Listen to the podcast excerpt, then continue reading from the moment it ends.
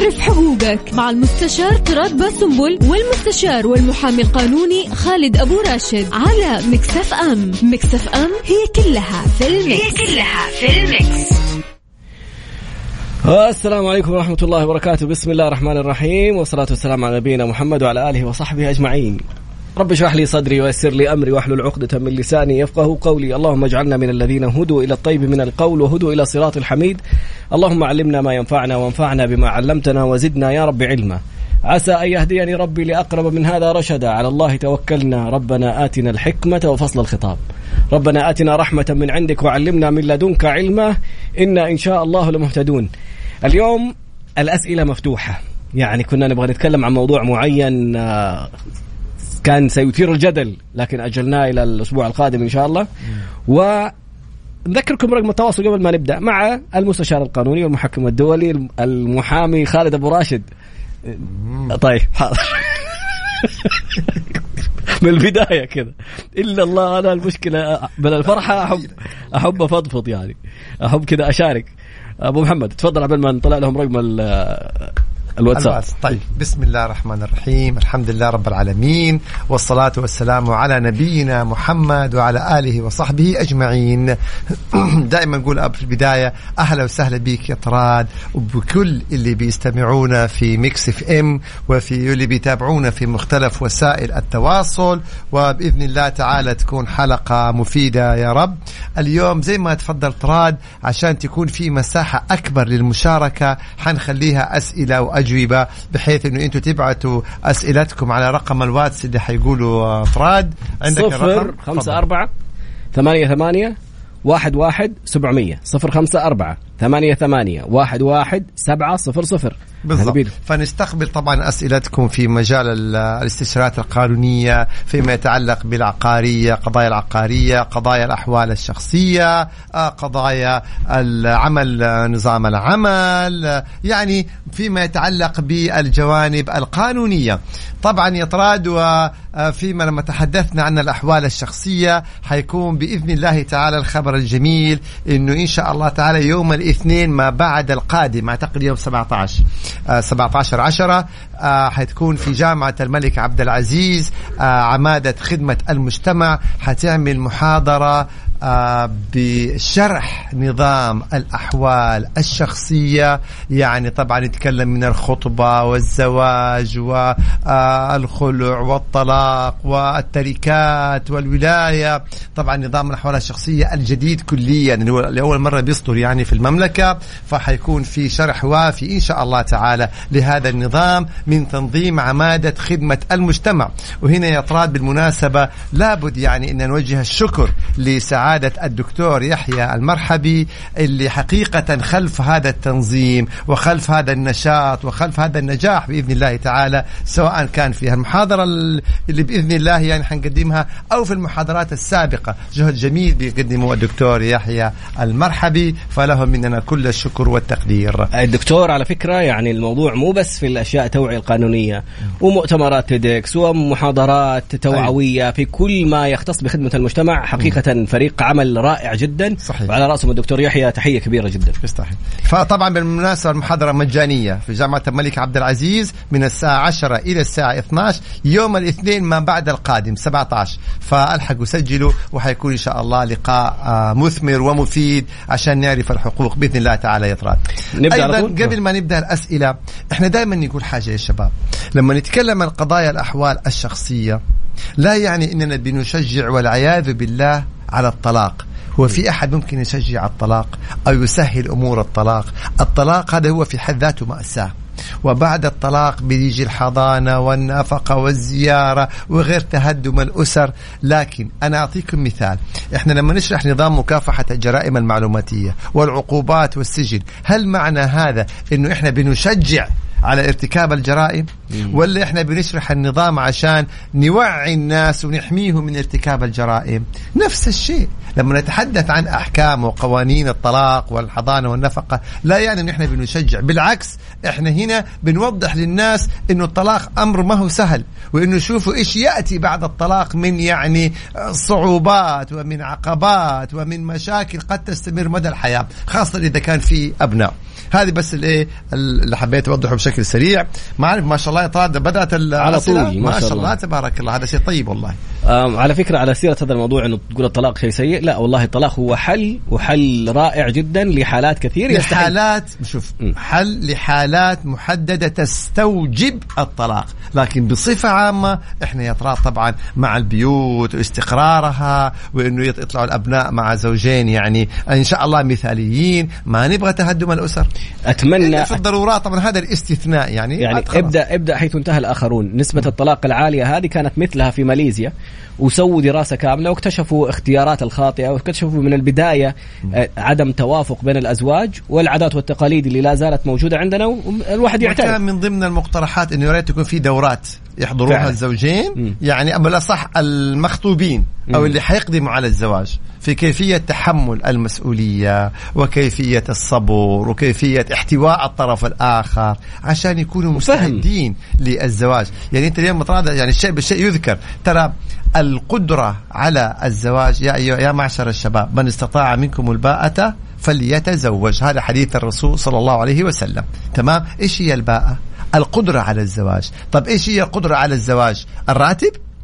الإمكانيات المادية؟ لا ابدا. ليس فقط لا غير الجانب المادي. أيضا لابد إنه كيفية تحمل مسؤولية الزواج. الزواج ما هو شهر عسل.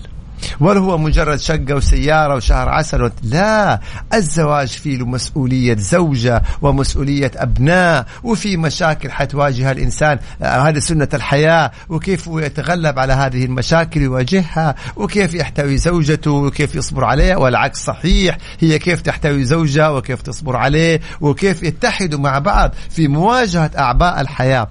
هذه هي المسؤولية. إذا أنت داخل الزواج وأنت أهل لهذه المسؤولية أقدم على الزواج أما إذا كان في بالك الزواج مجرد والله سيارة وأبويا وفر لي شقة وشهر عسل و... لا لا لا لا لا وهنا دور الأهل في توعية الأبناء قبل ما يقدموا على الزواج الزوج والزوجة وبعد ما يتزوجوا كيف إنه يقفوا معاهم وينصحوهم ويذللوا لهم إذا كان في مشاكل ولا عقبات عشان تستمر الحياة الزوجية. تفضل يا طارق. شكرا جزيلا. أحسنت.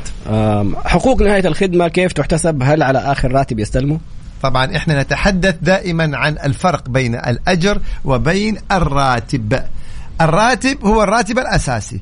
الأجر هو الراتب زائد البدلات زائد مثلا إذا كان في نسب أو عمولات.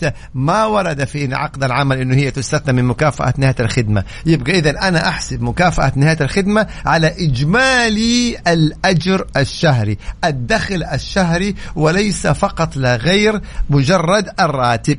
هذا رقم واحد. اثنين نشوف مدة خدمة هذا العامل. الخمس سنوات الأولى نصف شهر عن كل سنة من إيه؟ من السنوات الخمسة الأولى. بعد ذلك حتكون شهر كامل عن كل سنة من السنوات. هذا إذا انتهت العلاقة العمالية يعني بتوافق الطرفين أو من خلال صاحب العمل. أما إذا العامل هو اللي تقدم بالاستقالة فإحنا نشوف إذا تقدم بالاستقالة خلال السنتين الأولى ما له مكافأة نهاية خدمة. إذا تقدم بالاستقالة خلال الخمس السنوات السنوات الأولى فله ثلث هذه المكافأة. إذا أقل من عشر سنوات فله ثلثي هذه المكافأة. إذا استقال بعد العشر سنوات يبقى يأخذ كامل هذه المكافأة. إذا هي المكافأة تحتسب على أساس الأجر الإجمالي إجمالي دخلك وليس على أساس الراتب الأساسي فقط لا غير.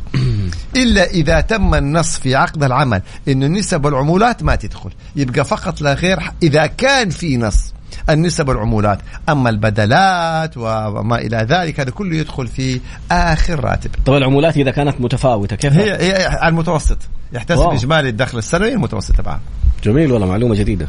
طيب صاحب صاحب العمارة كان رافع علي قضية بسبب تأخر الدفعة الثانية. جاتني رسالة منع سفر اليوم. وفي نفس اليوم سددت المبالغ اللي علي ويصادف كان آخر يوم دوام إجازة اليوم الوطني. المهم البنك اليوم الثاني جمد حساباتي وحول فلوسي اللي في بنك البلاد لمحكمة التنفيذ وباقي البنوك الأهلي والراجحي ما صار عليهم شيء. طيب إحنا يعني دخلنا بتفاصيل بنوك وتفاصيل كذا. لا لو سدد أيوه بعد ما طلع عليه آه، منع آه، أمر منع السفر فمحكمه التنفيذ سحبوا المبلغ مباشرة يسحبوا من حسابه وهنا الآن طبعا حصل إنه صدر هو واضح إنه العقد الإيجار إلكتروني. واضح إنه قدموا إلى محكمة التنفيذ. محكمة التنفيذ قامت بتطبيق إجراءات التنفيذ. زي ما تفضلت يمكن جات في يوم إجازة فكان في إجازة فحصل يعني خلينا نقول إنه البنك نفذ مثلا إلى أو استجاب لمحكمة التنفيذ وحول لها المبالغ قبل أنت ما تسدد أو بعد أنت ما سددت. على كل حال المطلوب منك ببساطة تراجع محكمة التنفيذ وتوضح إنه أنت نفذت وسددت المبلغ عشان قاضي التنفيذ يقوم برفع هذه الإجراءات عنك. بس رفع محكمة وتطلب. إنه ممكن يردوا المبلغ إذا كان طبعا إذا كان زيادة أكيد. فأنت تراجع محكمة التنفيذ وتوضح لفضيلة قاضي التنفيذ هذه يعني اللبس اللي حصل وبالتالي إذا ثبت له إنه أنت سددت يبقى يرفع عنك إيش؟ إجراءات التنفيذ. أستاذ خالد أنت قلت في حلقة من الحلقات العامل اللي ينقل كفالته بعد انتهاء الإقامة نقلت كفالتي وكل حقوقي حقت ست سنوات ضاعت. كيف ضاعت؟ لازم توضح كيف ضاعت. روح اطلب مكتب العمل. أيوه لابد توضح لنا كيف ضاعت. إذا أنت تقدمت بدعوة خلال عام كامل من تركك فطبعا سوف ينظر في قضيتك وينظر في مستحقاتك. لا يوجد في نظام العمل نص على أنه إذا انتقلت الكفالة سقط الحق. لا يوجد في نظام العمل اطلاقا هذا النص. إيش اللي يسقط الحق؟ إذا وقعت على مخالصة بعد انتهاء العمل وليس قبل انتهاء العمل. يعني في فرق كبير جدا. إذا انتهت العلاقة العمالية ورحت وقعت على مخالصة إنك إنت استلمت مثلا أو تنازلت عن جزء أو إنه هذا المبلغ اللي إنت أخذته هو يعني خلاص يعتبر كامل مستحقاتك. هنا إنت اللي وقعت على مخالصة وإنت اللي أبرأت الذمة وانهيت الموضوع. أما إذا ما وقعت على مخالصة يبقى هنا هل اشتكيت خلال سنة؟ ولا أكثر من سنة. خلال سنة حقوقك محفوظة. أكثر من سنة لابد أن تقدم عذرا تقبله المحكمة. إنه أنت ليش غبت السنة هذه؟ إذا ما قدمت عذر مقبول تقبل المحكمة يبقى سقط حقك إيش؟ لأنه لمضي المدة السنة. فهنا لازم نعرف ليش ضاعت هذه الحقوق يا زميلي في العمل انتقل إلى وظيفة أخرى ونقل كفالته على ال- الح- الشخص السابق العامل اللي هو الكفيل السابق ماسك له الجواز. مو راضي يعطيه. هذا طبعا لا. لا يحق للكفيل اطلاقا الاحتفاظ بجواز سفر ال- الشخص الغير سعودي ممنوع ولا يحق للكفيل أن يحتفظ أو يحجز جواز سفر ال- الشخص اللي هو الغير سعودي هذا إجراء مخالف طيب آه، شخص يقول حصل عندي جزء عجز مالي في في عملي ووقعت على ورقة تم فصلي بموجب هذه الورقة.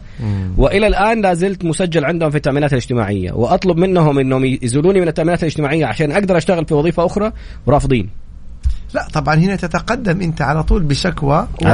وأول حاجة أنت الآن بتقول إنه تم عليك عجز مالي انتهت العلاقة العمالية. طيب هل تم تصفية حقوقك؟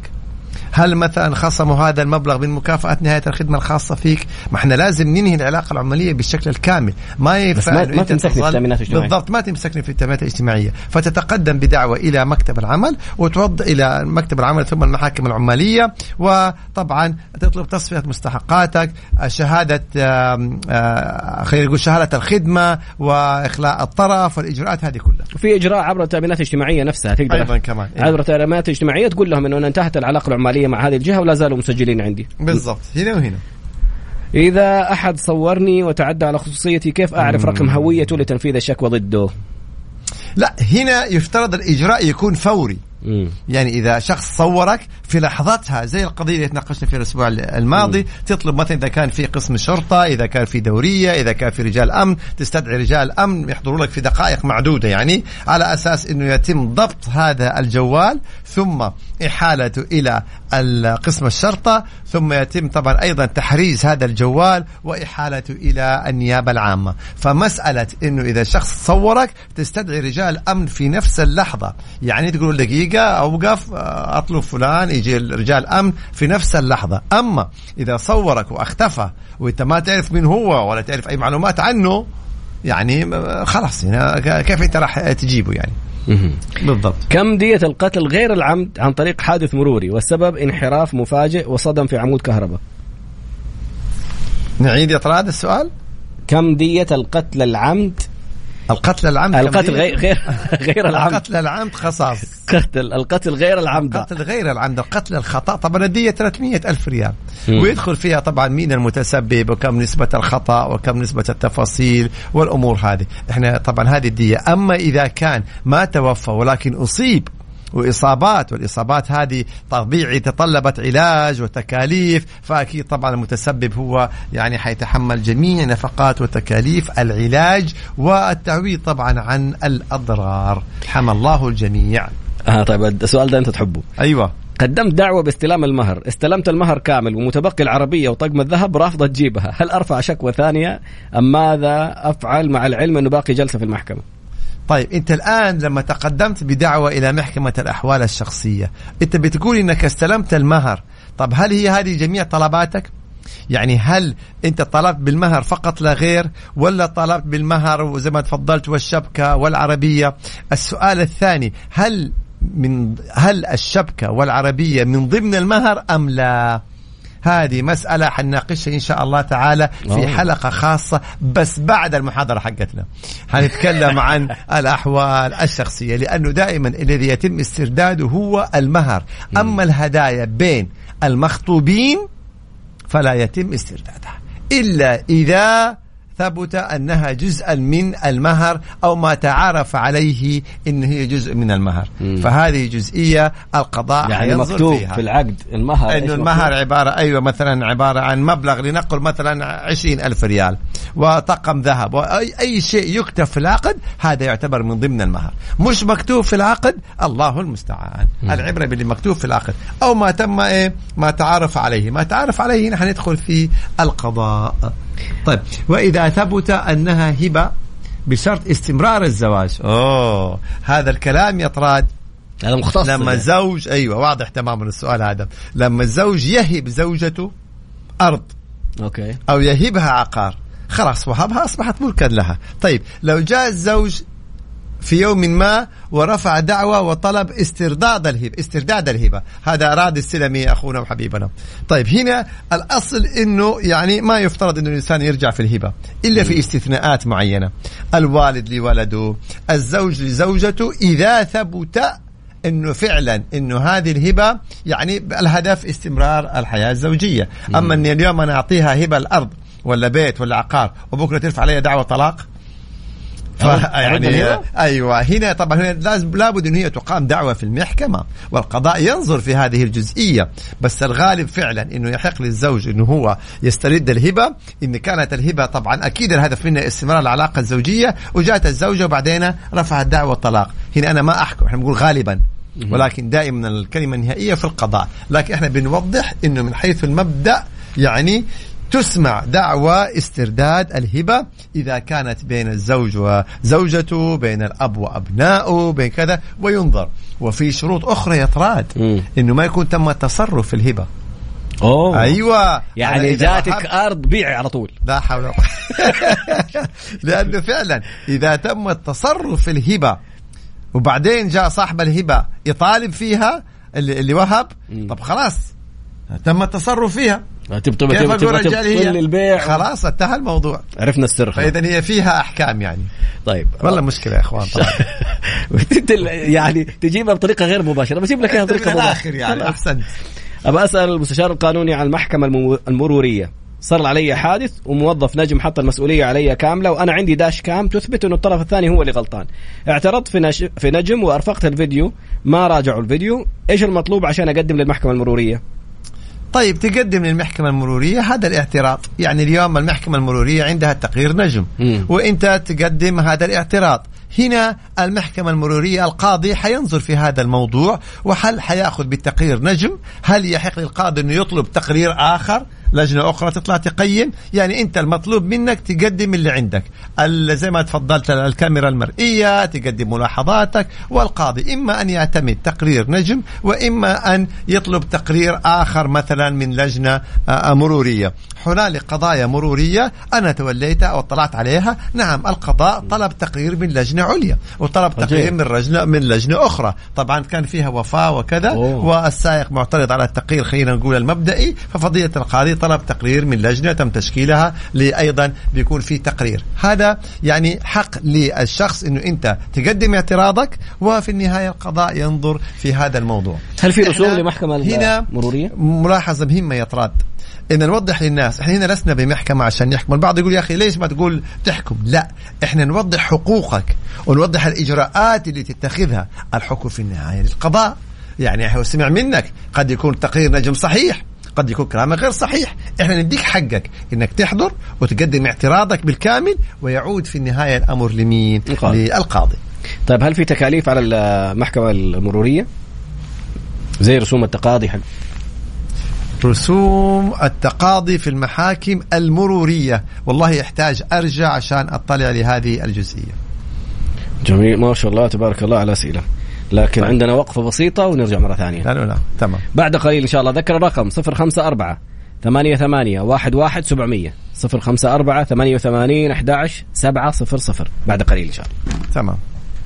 يلا جهزوا أسئلتكم وابعتوها على الواتس. ونجاوب عليها بشكل سريع بإذن الله تعالى. يلا.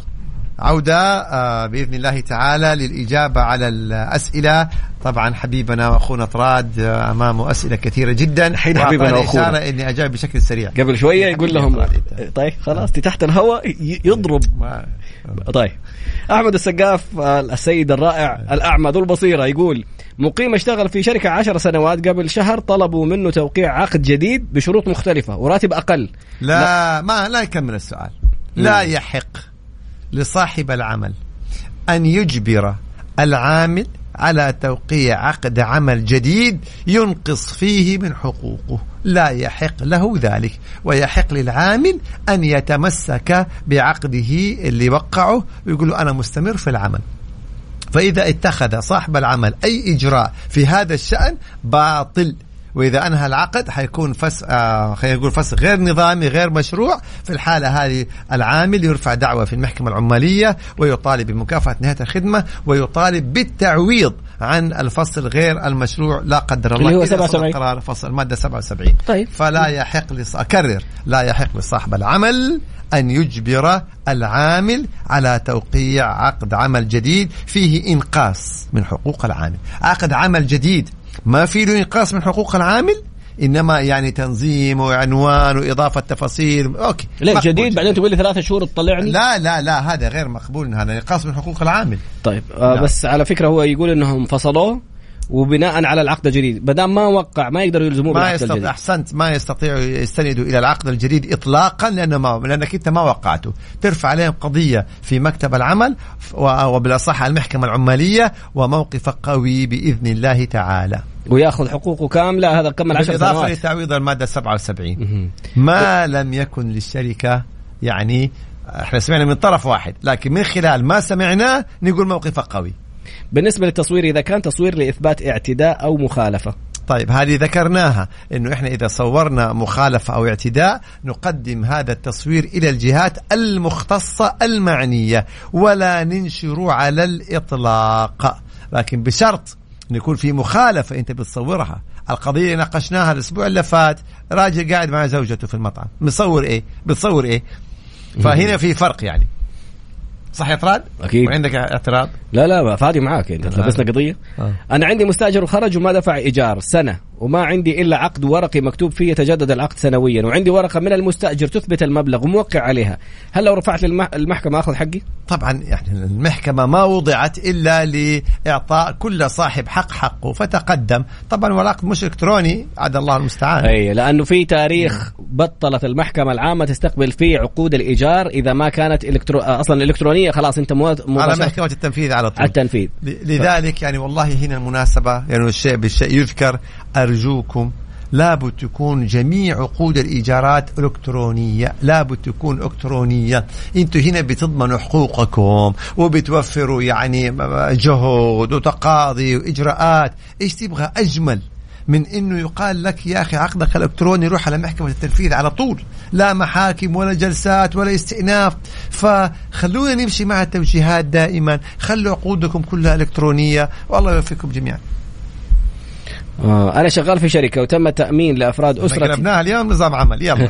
وتم خصم مبلغ التأمين شهريا. هل هذا نظامي؟ يخصموا منه التامين حق أسرته من مبلغ من راتبه؟ إحنا هنا لا. إحنا هنا نقول طالما أن صاحب العمل هو الملزم بالتأمين فلا يحق له أن يخصم على على العامل. حسب العقد. حسب عقد العمل. لأنه إذا أنا مؤمن عليك أنت. أيوة. أنت رايح مسوي تأمين لأولادك وزوجتك إحنا قلنا قلنا فين إحنا طبعا في عقد وفي لوائح خاصة بكل شركة مم. بنقول العقد أو اللوائح إذا كان ألزم صاحب العمل مم. فصاحب العمل ما يحق له إنه هو يخصم على العامل إذا العامل راح مثلا خلينا نقول تجاوز أو أشياء إضافية غير ملزم فيها صاحب العمل يبقى طبعا أكيد هذه أيوة. اشياء أصبح يخص العامل يعني إذا ما ما هم للنظام واللوائح إذا ما هم مسلين إنه والله لا ملزمين بأسرتك وأبنائك. وسجلوا لك إياها عشان يعطوك نفس العرض حق التخفيض بيخصموها من راتبك. طيب إذا صار لي حادث إذا صار لي حادث. أنا صار لي حادث سير وتم رفع قضية لم يتم التنازل وأعلن القض... وأغلقت القضية. كيف أقدر أراجع وأفتح القضية من جديد أو أطالب حق تعويضي؟ لا إحنا في شيء. أنت بتقول قضية. مم. ما في حاجة اسمها أغلقت القضية. في حاجة اسمها صدر حكم في القضية. فإذا صدر حكما في القضية من حقك أنك أنت تستأنف الحكم هذا. إذا استأنفت وتأيد الحكم أصبح هذا الحكم نهائي. مم. طبعا تبغى تعيد فتح هذه القضية التماس. تقدم التماس والالتماس له شروط. يعني هل في خطأ حاصل؟ هل في مستندات جديدة حصلت عليها؟ كذا يعني. تقدم التماس. طيب نذكر بس الرسائل عشان هنا بيطلع بخط صغير في في وسائل التواصل الاجتماعي وأحد الأشخاص بيقول هل في بث مباشر؟ على تويتر أكتب خالد أبو راشد وعلى إنستغرام تراد باسنبل وتفرج علينا مباشرة. رقم الهاتف آه، ورقم الواتساب للرسائل الخاصة بالبرنامج 054 88 11 700 054 88 11 700 أم فين السؤال الثاني؟ أنا شغ... هذا قلنا تم تأمين هذا لا تعال. بالنسبة لقانونية إيه؟ قلة طلتكم ترجع لمين؟ آه والله. نرجع لمين فيها؟ أيوه لا حقيقة إحنا يعني ما نحب نكثر عليكم مم. ولا نحب نتقل عليكم. فيعني ولا إحنا نسعد بكم ونسعد بخدمتكم وما وضع هذا البرنامج إلا لتقديم الاستشارات المجانية لخدمتكم لمختلف مستمعي ميكس إف إم. فمرة في الأسبوع يعني إن شاء الله تعالى فيها الخير والبركة يعني. طبعا أكيد بحكم مشاغل طراد ومشاغلنا ولا إحنا يسعدنا نكون معكم كل يوم أكيد. الحلاوه هذه الله إنعكاس نورك. الشيخ فيصل الآن يعني صورنا يكرمنا. نفخر بك يا شيخ فيصل والله. الله يحفظك يا رب. الله يسلمك. أنا مندوب لشركة توصيل طلبات. عندي إصابة عمل. هذا لا بنا- تمام. أنا أقول ثلاث أرباع. يلا. في برنامج. في البرنامج. هذا. لا يا دوبك ثلاث أرباع. نعم. خلاص لا احد يسالنا يا شباب إيش الثلاث ارباع كمل يا طرف. بعد البرنامج يقول أنا مندوب لشركة توصيل طلبات. أه، إيه. على خير. عندي إصابة عمل. وكلمت الشركة ومو راضيين يرفعوا لي إصابة عمل. جاني انزلاق غضروفي. مع العلم ما استلمت الراتب من شهرين وما جددوا لي الهوية. طيب. من ستة شهور إيش الإجراءات؟ طبعا طالما هي إصابة عمل فحق لك وواجب على صاحب العمل إنه هو وفقا لنظام العمل يطبق هذا النظام بالنسبة لعلاجك بالنسبة للإجازات المرضية وأما رواتبك المتأخرة فهذه أكيد حق لك يعني ولا يحق للشركة أنه هي تأخر رواتبك وسوف تغرم هذه الشركة فإذا أنت هنا ترفع قضية في القضاء العمالي وتطالب بهذه الحقوق فيما يتعلق بتكلفة علاجك طالما أنه هي إصابة عمل. وفيما يتعلق برواتبك المتأخرة تصرف لك بالشكل الكامل فعلى طول القضاء العمالي مباشرة. جميل. كثير بيرسلوا السلام عليكم السلام عليكم السلام عليكم السلام عليكم السلام عليكم السلام ورحمة الله وبركاته. بس يعني أرسل رسالتك على طول. بالضبط. آه الوالد قدم استقالة بالتراضي من مؤسسة بعد عمل 20 سنة. مو راضين يعطوه مستحقات نهاية الخدمة. وأيضا خلال 20 سنة هذه تم نقل كفالة ال- من الأب للابن.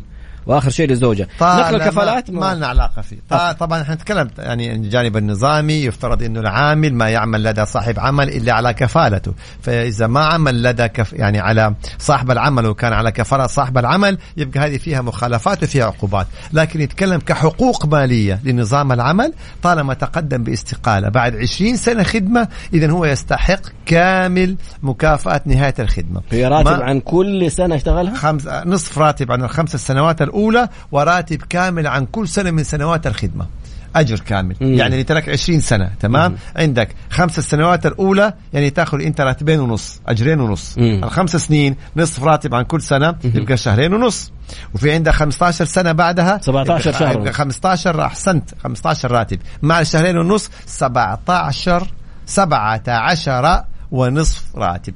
طبعا نتكلم الأجر الإجمالي وليس الراتب الأساسي. 17 شهر ونص الأجر الإجمالي. أضف إليها إذا كان عندك إجازات ما استنفذتها إذا كان مثلا إجازات يوم وطني إذا كان في مثلا بدل خارج دوام آه ساعات عمل أجر إضافي يعني كل حقوقك تطالب فيها. أهم شيء أنه والدك تقدم باستقالته عنده سنة كاملة. تتقدم بالدعوة خلال سنة.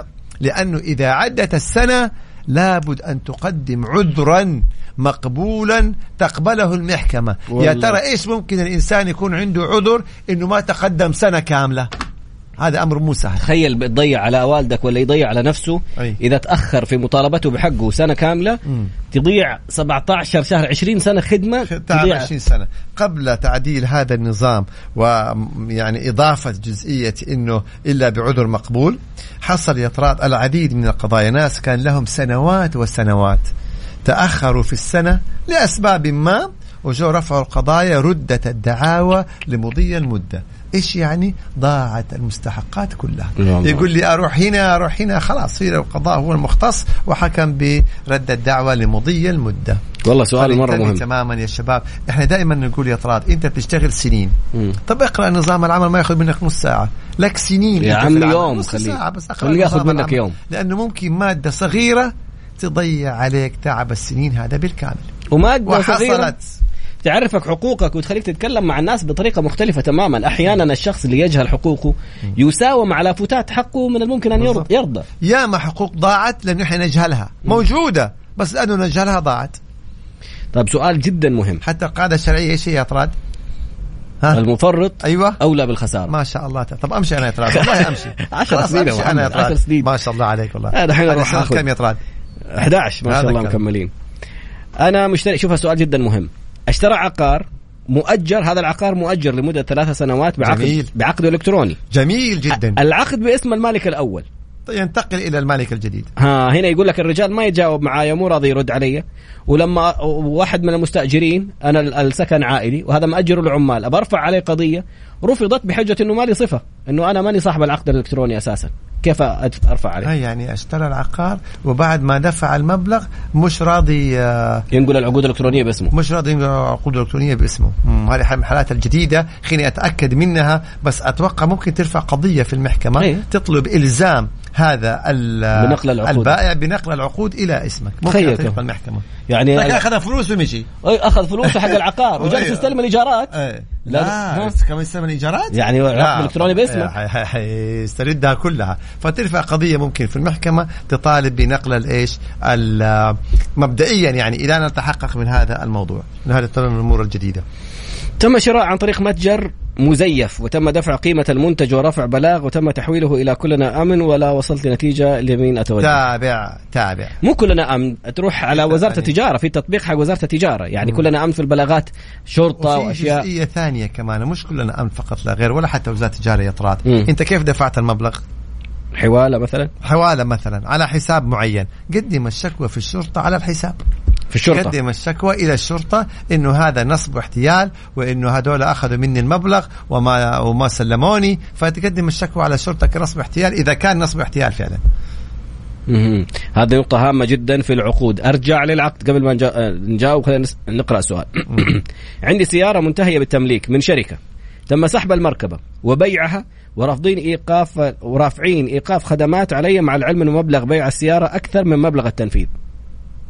هنا ما أقدر أجاوبك. لازم زي ما تفضل طراد لازم نرجع للعقد وشروط العقد. ومثلا هل أنت أخليت بهذا العقد؟ هل تأخرت؟ هل في مثلا شر جزائي؟ هل في غرامات على التأخير؟ هل آلية السداد كيف بتكون؟ فهنا لابد أن إحنا نرجع للعقد. تم تقديم شكوى تظلم لوزارة الصحة باستحقاق مبلغ علاج للوالدة رحمها الله. وتم قبول التظلم من الوزارة ولكن إلى الآن لم يتم صرف المبلغ لأكثر من سنتين. فين؟ في الرياض وفي جدة. فين يروح؟ يعني هل في جهة معينة إذا ما صار تنفيذ ال ال- دائما إحنا نتحدث بصفة عامة. إذا عندك تظلم تجاه جهة حكومية مثلا تتظلم من قرار من عدم تنفيذ قرار مثلا من كذا فالمحكمة الإدارية ممكن تتقدم من المحكمة الإدارية لمثلا الطعن في بعض القرارات أو التظلم من القرارات الإدارية. آه هنا ممكن ترفع دعوة على وزارة الصحة إذا كان لك حق وتطلب الحكم بإلزام وزارة الصحة بمثلا بهذا المبلغ وإن كان لك حق يحكم لك بإلزام وزارة الصحة. بنقول إن كان لك حق طبعا حسب التفاصيل. جميل. بعد قليل نعود إن شاء الله نكمل باقي الرسائل. بإذن الله تعالى ننتظركم على رقم الواتس دائما وأبدا. حلوة دائما وأبدا عجبتني طبعا هنا بيقول سؤال إيش الحكم إذا إنسان أخذ إنسان هو تعبان وخلاه مثلا يعني يبصم على جهاز آه، أبشر أو شيء من هذا القبيل؟ إذا ثبت ذلك فالإجراء باطل. بس كيف نثبت؟ يعني يفترض إنه الإنسان آه عنده الرقم السري وعنده حسابه في أبشر وما يخلي أحد يستخدم أبشر. بعض الناس يكون وثق في زوجة وثق في ابن وثق في كذا وأعطى له خلينا نقول الأرقام السرية أو حساب أبشر. أو البعض يستخدم أنه الإنسان يكون مثلا وصل لمرحلة معينة أو ما عنده إدراك معين مثلا لكبر في السن أو أمراض معينة فيستغل الأمر هذا ويستخدم أبشر. إذا ثبت ذلك فكل العمليات التي تمت حتكون باطلة. على طول. يا شباب لما أكون معاكم آه لما أكون live حكون مشغول أنا مع ال live. لما أكون معاكم في الجوال أنتظر منكم التواصل يكون على الجوال. أوه. أنتوا تخلوني أكون live وترسلوا أشياءكم. طيب. حضروني ما انتبهت للرسائل. ربك شوف حتى الناس كذا عشان نفس اللي تسوي فيا يسووا فيك المتابعين. والله خلوني انشغل في هذا وأرسل رسائل يقول أنا اتفقت مع مؤسسة أن تبني لي عقارا وعندما أخذوا المبلغ بشيكات محررة لهم من الصندوق العقاري ما كملوا البناء. والمشكلة انه العقود اللي أنا ماخذ منها صور ضايعة. كيف لا اطالبهم ما ي... وأرقامهم مقفلة. طيب إحنا دائما نقول انت انت هنا تعاقدت مع مقاول علشان يبني لك بناء. مم. المقاول أخذ المبالغ وما عمل هذا البناء. ترفع دعوة ضد هذا المقاول وتطالب طبعا بإعادة المبالغ اللي استلمها. هذا الأصل. نجي في جزئية أنه أنا ما عندي عقود. يعني كيف ما عندك عقود؟ هذه مقاولات. المفترض العقد يكون عندك يوضح الدفعات ويوضح مثلا المواعيد يوضح المواصفات. فاليوم حتى لو عندك إثبات إنك اعطيته المبالغ تقدر تروح للبنك وتطلب صور الشيكات. اذاعه كشف الحساب تستطيع. لكن طيب عرفنا إنك أنت اعطيته مبلغ. كيف حنعرف متى موعد تسليم البناء؟ كيف حنعرف مثلا المراحل ال- الحفرية الأساسات الدور الأول الدور الثاني؟ كيف حنعرف إذا تأخر ولا ما تأخر؟ كيف حنعرف المواصفات؟ ما في مواصفات المتر ب 1000 ريال وفي مواصفات تشطيب المتر يكون ب 10000 ريال. فهنا إحنا لما ما نثبت حقوقنا بنفسنا حنجعل المسألة فيها تفاصيل وفيها تعقيد كبير والطول وقد تضيع بعض الحقوق. فالاحتفاظ بصور العقود يعني وبالأصح المفروض أصل العقد لأنه دائما العقد يوقع من نسختين أو ثلاثة نسخ أو أربعة نسخ حسب الحاجة فلا بد يكون في تفاصيل وهذا الشيء يقودنا إلى شيء آخر إنه لما أعمل عقد مقاول- مقاولات ما أجي أعمل عقد من صفحة واحدة أتفقنا على ابني كذا لا ابدا لو صار خلاف لابد نرجع للتفاصيل. هذه جدا مهمة. أول شيء متى مواعيد التسليم؟ مواعيد المراحل؟ آه آه نحتكم لمين؟ إذا كان مثلا صار خلاف المواصفات لابد تكون محددة في العقد لأنه دي بتفرق بشكل كبير جدا. صياغة العقود. يعني إحنا دائما كنا نعمل محاضرة دورات في صياغة العقود. لأنه القاضي لما يصير خلاف بين الطرفين لا حيأخذ بكلامك والله إنه هو أحكام م- منزلة ولا حيأخذ بكلام الطرف الآخر ان هي أحكام منزلة. القاضي يبغى إثباتات. القاضي المفروض يرجع للعقد. فإذا وجد العقد واضح ومفصل جاك الحكم بشكل سريع والحقوق مضمونة. أما إذا العقد كان ضعيف جدا يلا ننتدب أهل الخبرة وحيدخل في تفاصيل أنت عندك كثير الأخضر هذا كل الأخضر أسئلة أهلاوي. قول لي أختصر يا طراد ما أنت من اول فاصل وأنت تقول اختصروا طيب أنا ما شايف الأخضر هذا طيب. نشوف الأسئلة القانونية بعيد عن الإجرائية تم توكيل الأخ ببناءة استراحة فقط هذا الأخ قام بتأجير الاستراحة بعد الانتهاء منها قدم لي مبلغ التأجير ولكن لا يزال العقد التأجير ساري علما بأن العقد ورقي وب- وبدون موافقتي طيب أنت الآن استلمت المبلغ ولا ما استلمت المبلغ؟ استلم. اذا انت استلمت المبلغ معناته قبول. بعقد الإيجار كان المفروض أنت ترفض المبلغ وتقول له أنا قلت لك تبني ما قلت لك تستري آه. تأجر. تأجر وبالتالي العقد باطل لكن كون إنه أنت قبلت هذا المبلغ وأنت تعلم إنه هذا إيجار وأستلمته يعني آه، تيجي تبغى تلغي العقد طب والمبلغ اللي أنت أخذته فهنا يعني كان في خلل من ناحية لا يقول لك رفضت المبلغ. آه رفضت المبلغ. مم. خلاص ترفض العقد على طول وممكن ترفع دعوة ببطلان هذا العقد الإيجار. يرفع على على, على الوكيل وعلى المستأجر أيضا. جميل جدا. آه ما شاء الله تبارك الله. تكلموا عن موثوق. لسه هذا إن شاء الله قدام شوية. يعني في تفاصيل ما شاء الله جدا كثيرة تفاصيل، نحتاج. نقرأ عنها أكثر. أم نظام الإثبات يا طراد. هذا إن شاء الله الطلبات جاتنا كثير. حنتحدث عن نظام الإثبات اللي صدر أيضا لأول مرة في المملكة. ونتحدث هل الواتس إثبات؟ هل الإيميل إثبات؟ هل خلينا نقول المعاملات الإلكترونية؟ مثلا هل هي إثباتات؟ هل الصورة إثبات؟ هل أصل المستند إثبات؟ التوقيع إثبات؟ الإقرار إثبات؟ هل ما يتم تداوله في الجلسات؟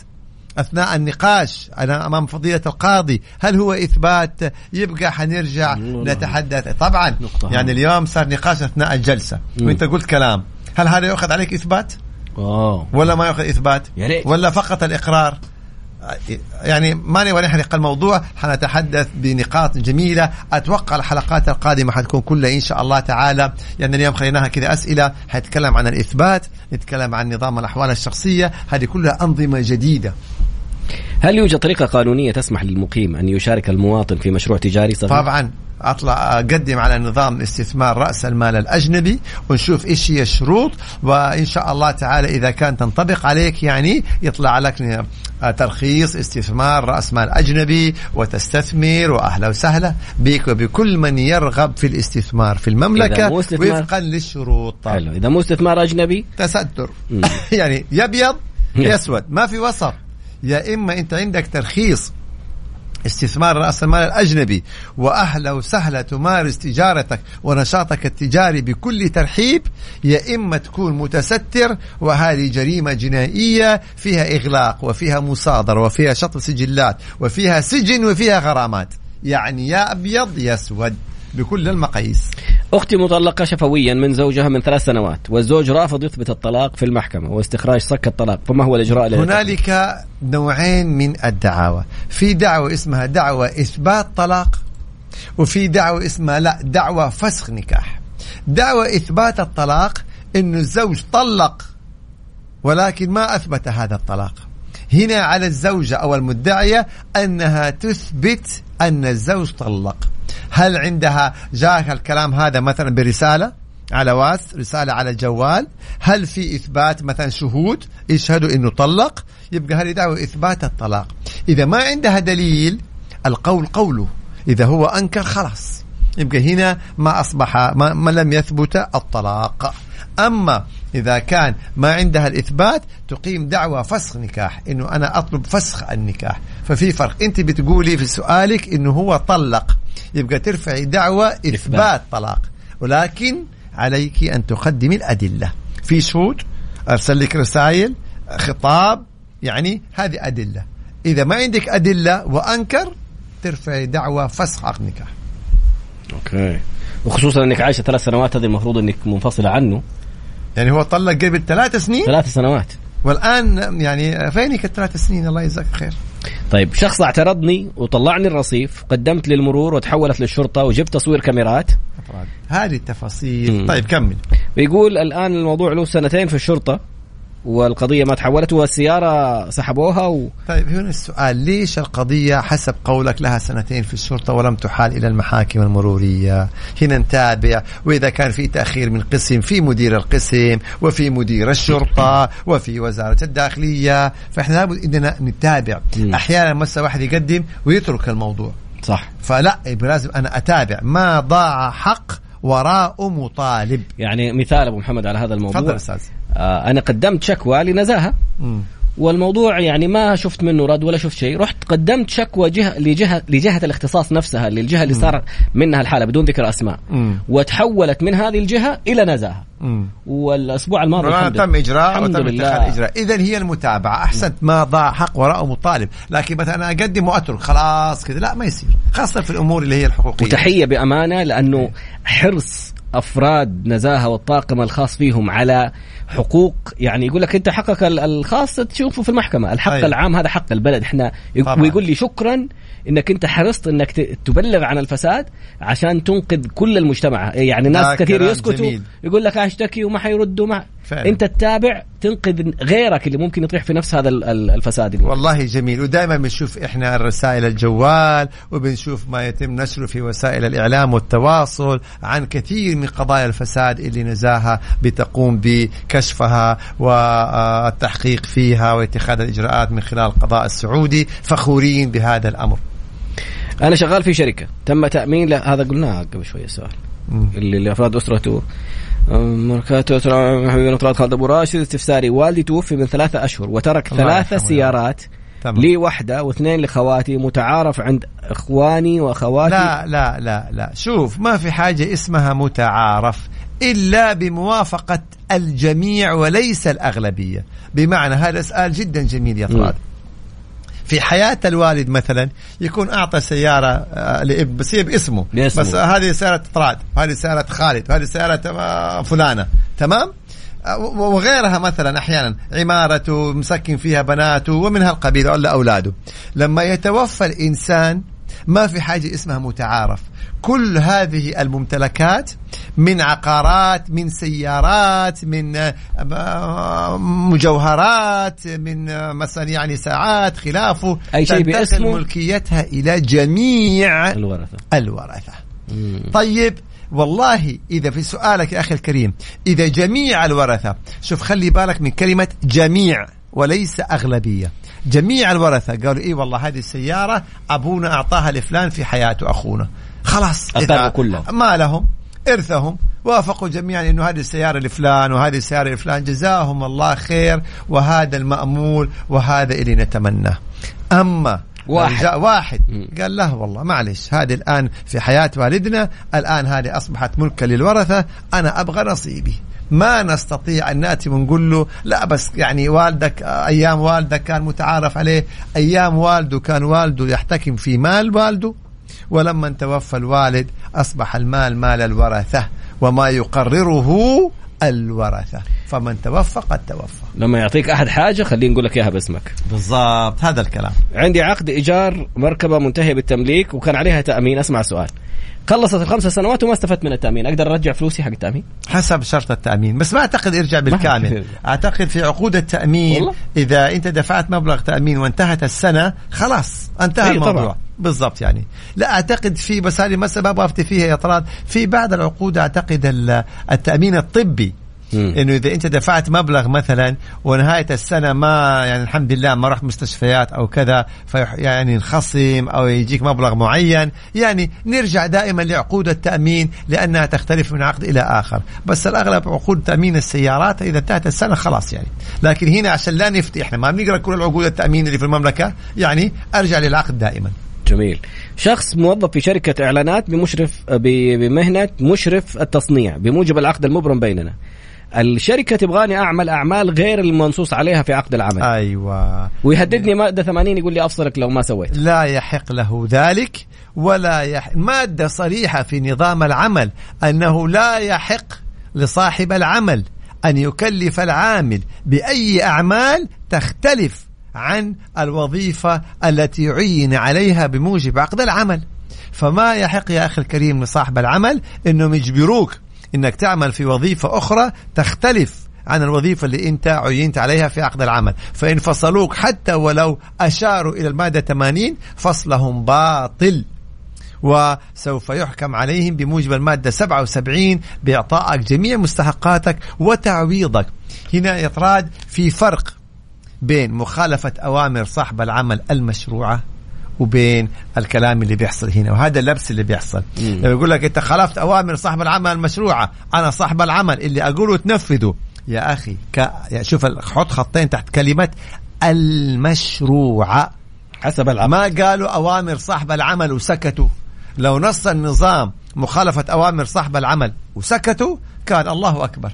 أي شيء يقول عليه صاحب العمل يتنفذ. لكن قال لك المشروعة. المشروعة نرجع للنظام. هل هذا الأمر متوافق مع النظام؟ يبقى أنت لو خالفته حيفصلك. بموجب المادة 80 بدون مكافأة.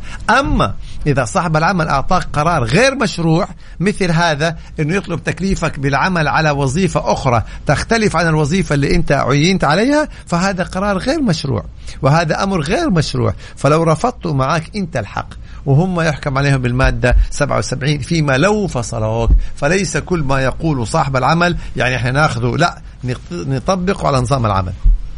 إعلانات اطراد إعلانات. بالنسبة للأهلي باقي يعني؟ دقيقة على فكرة. باقي دقيقة؟ مم. طيب إحنا الآن لو أخذنا ست مباريات اللي لعبناها مباريتين كانت في إدارة النفيع مباريتين دوب الاداره استلمتها وكان مدرب واليوم جاء مدرب جديد أمس يعني أول مباراة له فكان في شوية أكيد يعني آه خلل يعني إيه موجود. لكن نتفائل إن شاء الله الآن صار في استقرار فني واستقرار إداري تكون الانطلاقة بإذن الله تعالى.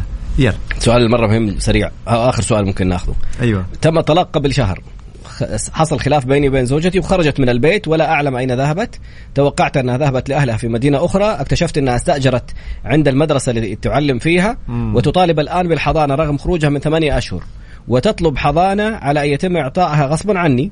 وال يعني كيف يعني غصبا هو هذا كلامه لا يطلع فيه. طيب. وعندي بيت ملك وأخاف أن تطلب إيجار شقة وأنا لا أمانع لدي أن. تعود هي للبيت وأنا أخرج منه. لا إله إلا الله. هو السؤال هذا خلق الدقيقة الآن. أوكي. عرفت كيف؟ خلينا نحتفظ به للحلقه القادمة بإذن الله تعالى يتراضى لأنه في له تفاصيل كثيرة هذا. في دخلنا انتهى. في إيجار في بيت وهي اللي طلعت السبب مين في الطلوع. فيها تفاصيل ما ما يعني حرام ما حنوفي حقها الآن في خلاص خلص الحلقة تقريبا. بس في النهاية يعني الحاجة الأساسية الحضانة للأم. الأصل أن الحضانة للأم حسب مم. نظام الأحوال الشخصية. دخلت الأخبار وسبحانك اللهم وبحمدك أشهد أن لا إله إلا أنت أستغفرك وأتوب إليك. شكرا جزيلا على كل المشاركات الرائعة. يعني نعتذر عن كل اللي ما لحقنا نقرأ رسائلهم. والحق يقال شكرا لك يا طراد على الرغم يعني إنك صداعك وإرهاقك لكن آثرت على نفسك وجيت الحلقة فحقيقي شكرا من الأعماق يا طراد دحين واحد سلفدين صحيح جيت متأخر بس برضه حقيقي شكرا يا طراد طيب أخوان نشوفكم على خير. هذه الختمة تبي تقفل أيوة،؟ أيوة، طيب أيوة. شكرا الأسبوع الجاي إن شاء الله خير